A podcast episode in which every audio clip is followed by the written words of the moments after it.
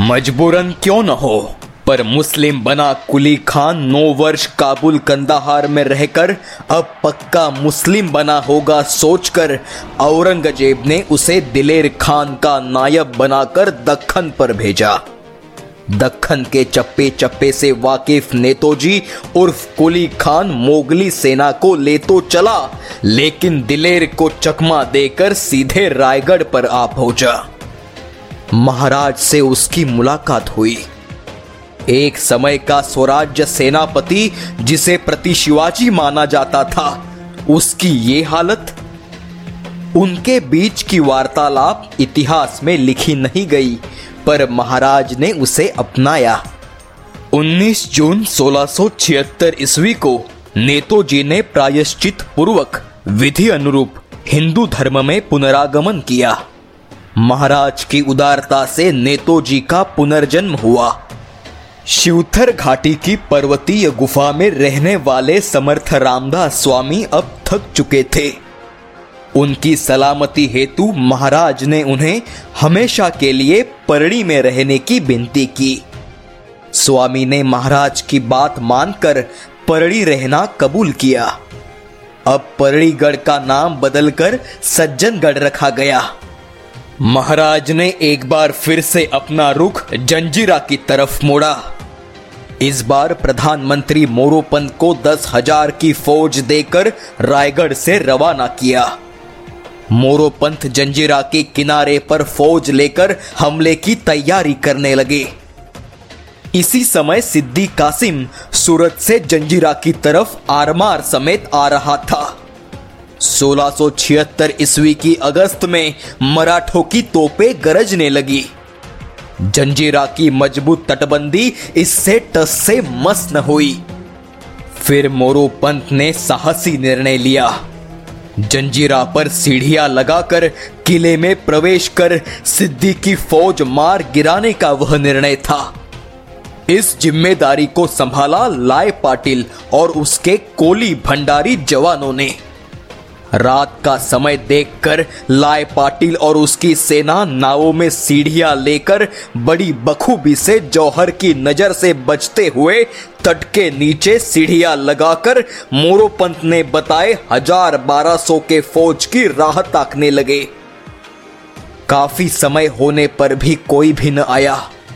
सवेरा होते ही सिद्धि की फौज को पता चलेगा, फिर मौत का सामना होगा और मराठों की चाल बेकार होकर शत्रु चौकन्ना हो जाएगा।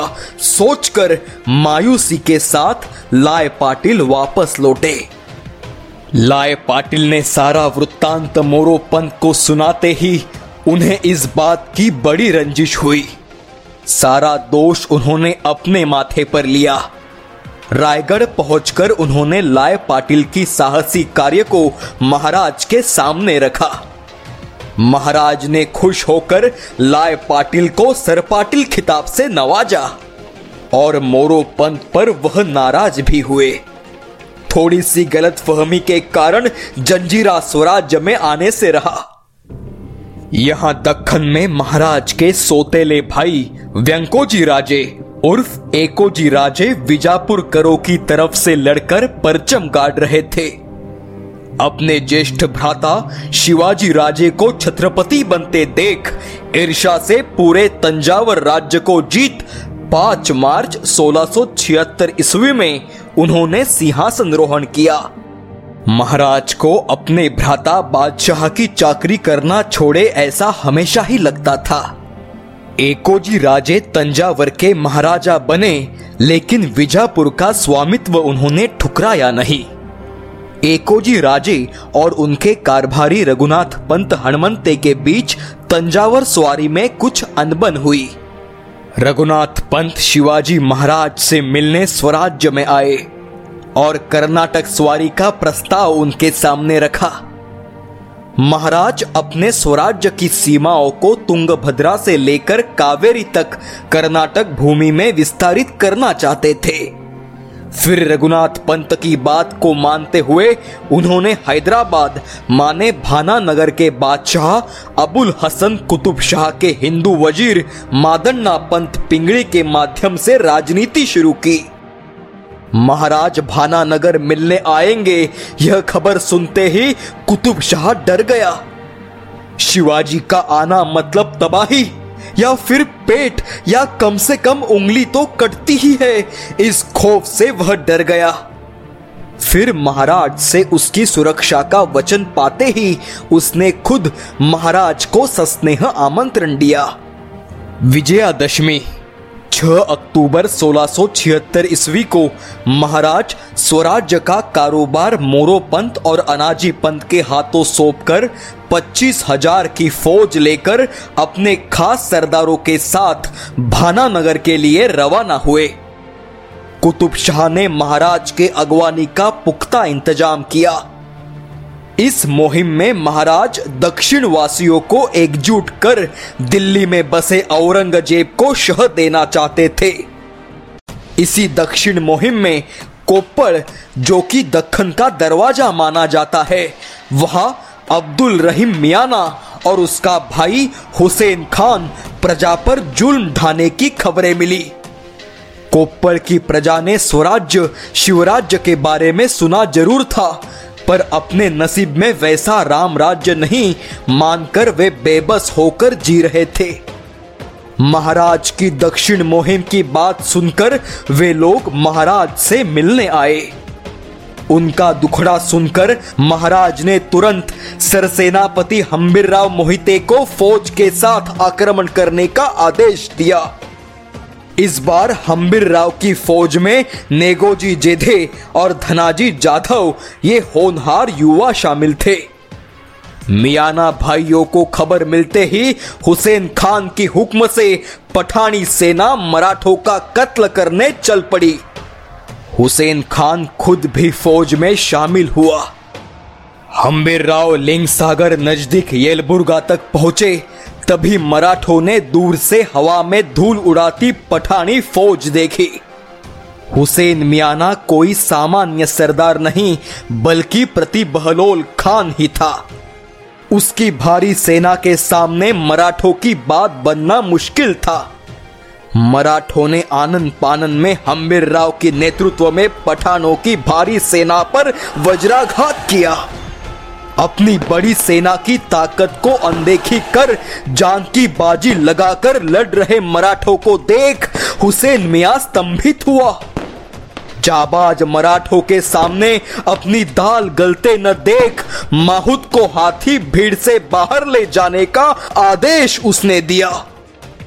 हुसैन खान को रणछोड़ दास बनते देख नागोजी जेधे ने अपना घोड़ा दौड़ाकर सीधे उसके हाथी के सामने खड़ा किया। हाथी के गंड स्थल पर अचूक वार करते ही हाथी बिथर उठा। हुसैन खान मृत्यु की छाव में घबराया। ऐसी अवस्था में भी उसने धनुष्य से तीर चलाया, जो सीधे नागोजी के मस्तिष्क में घुसा। नागोजी जख्मी होकर गिर गया।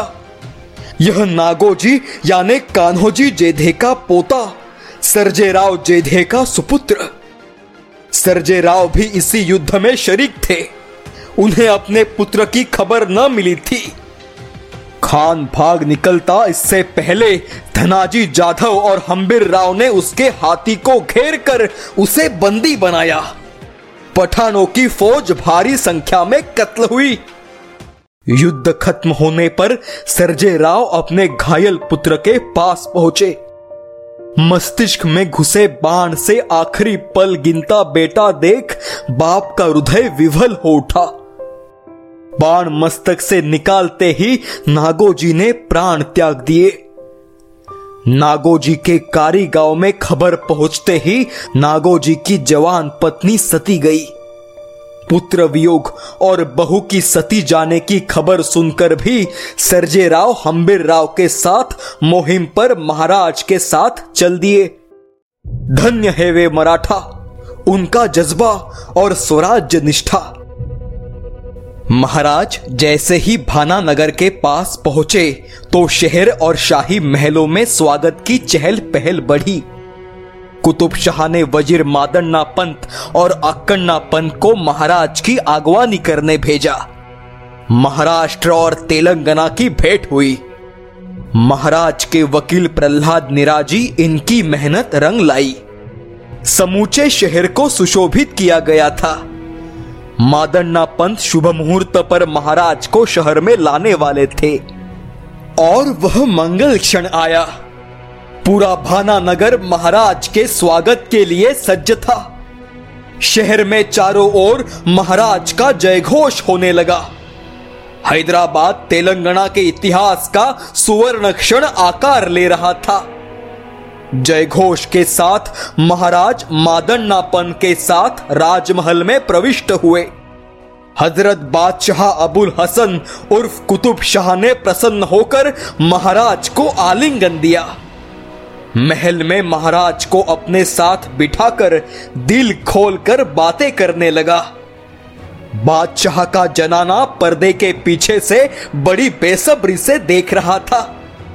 महाराज के बारे में इतनी रोमांचित कहानियाँ सुनी थी, वह नरवीर आज सन्मुख था। बादशाह ने कितने सारे कुतूहल भरे प्रश्न पूछे। महाराज ने खुले दिल से उनका जवाब दिया। यह सारी अनहोनी कहानियाँ सुन बादशाह और जनान खाना विस्मित होकर रह गया। बादशाह ने महाराज को हाथी घोड़े रत्न जड़ित अलंकार, ऊँची वस्त्र देकर विदाई की।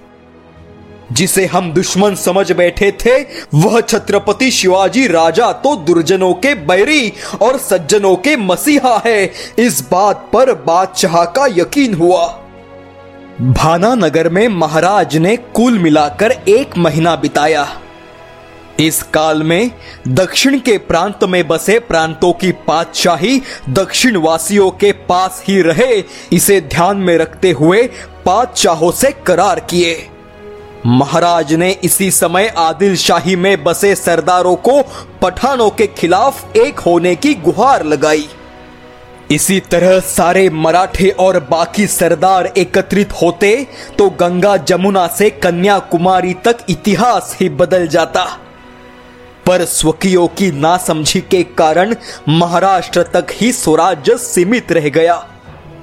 महाराज ने सभी को विदा करते हुए कर्नाटक मुहिम के लिए करारानुरूप कुतुब शाह का सरलश्कर मिर्ज़ा मोहम्मद अमीन महाराज की मदद हेतु चल पड़ा। महाराज, तुंगभद्रा और कृष्णा नदी का संगम, जो कि निवृत्ति संगम कहा जाता है, वहाँ कर्नूल की ईशान्य बारह कोस पर पहुँचे। फिर महाराज ने अति पवित्र और विख्यात बारह ज्योतिर्लिंगों में से एक श्री शैल मल्लिकार्जुन के दर्शन किए। श्री शैल की पावन माहौल में महाराज के मन में विरक्ति के विलक्षण तरंग उठने लगे। जीवित कार्य पूर्ण होने से अपना जीवन यही पवित्र स्थान पर विसर्जित करने की भावना उनके मन में जागृत हुई। समाधि अवस्था से जागने पर वे कर्मरत हुए। पर वैराग्य की भावना महाराज के मन में दस्तक देने लगी थी। महाराज अपनी फौज लेकर नंदियाल और कड़ाप्पा मार्ग से तिरुपति आए। श्री बालाजी का दर्शन कर वे जिंजी की तरफ़ चल पड़े।